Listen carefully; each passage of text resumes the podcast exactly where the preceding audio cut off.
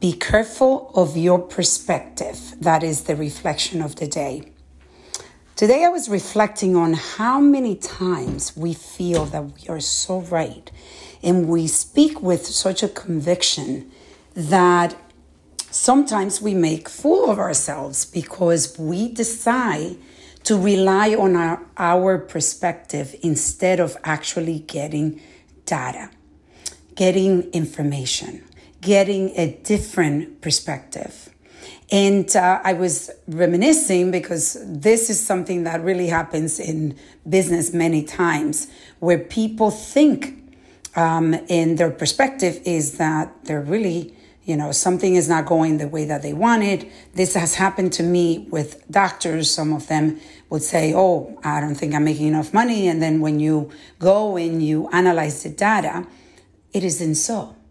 But the perspective and sometimes the dangers is that people make decision based on perspective instead of really getting the information. And sometimes it, it could mean that you have to get um, an opinion of someone else. It could be a psychologist. I know this happens in couples where many times, I mean, this happened to me in my marriage all the time. You know, the perspective of my ex husband's, it's different than my perspective. So who to, who is to say who's right or wrong? And that is more of a great area because there are different lifestyle that people have. And sometimes you don't agree with the lifestyle.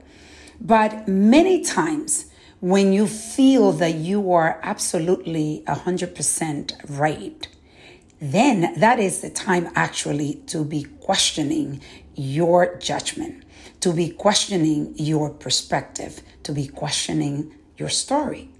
Because no one is ever 100% right. And if you are someone that's listening to this podcast and you feel that, you know, you're misunderstood, that people just don't get you, well, it is time to reflect, reset, and reconnect. Be very careful of your perspective.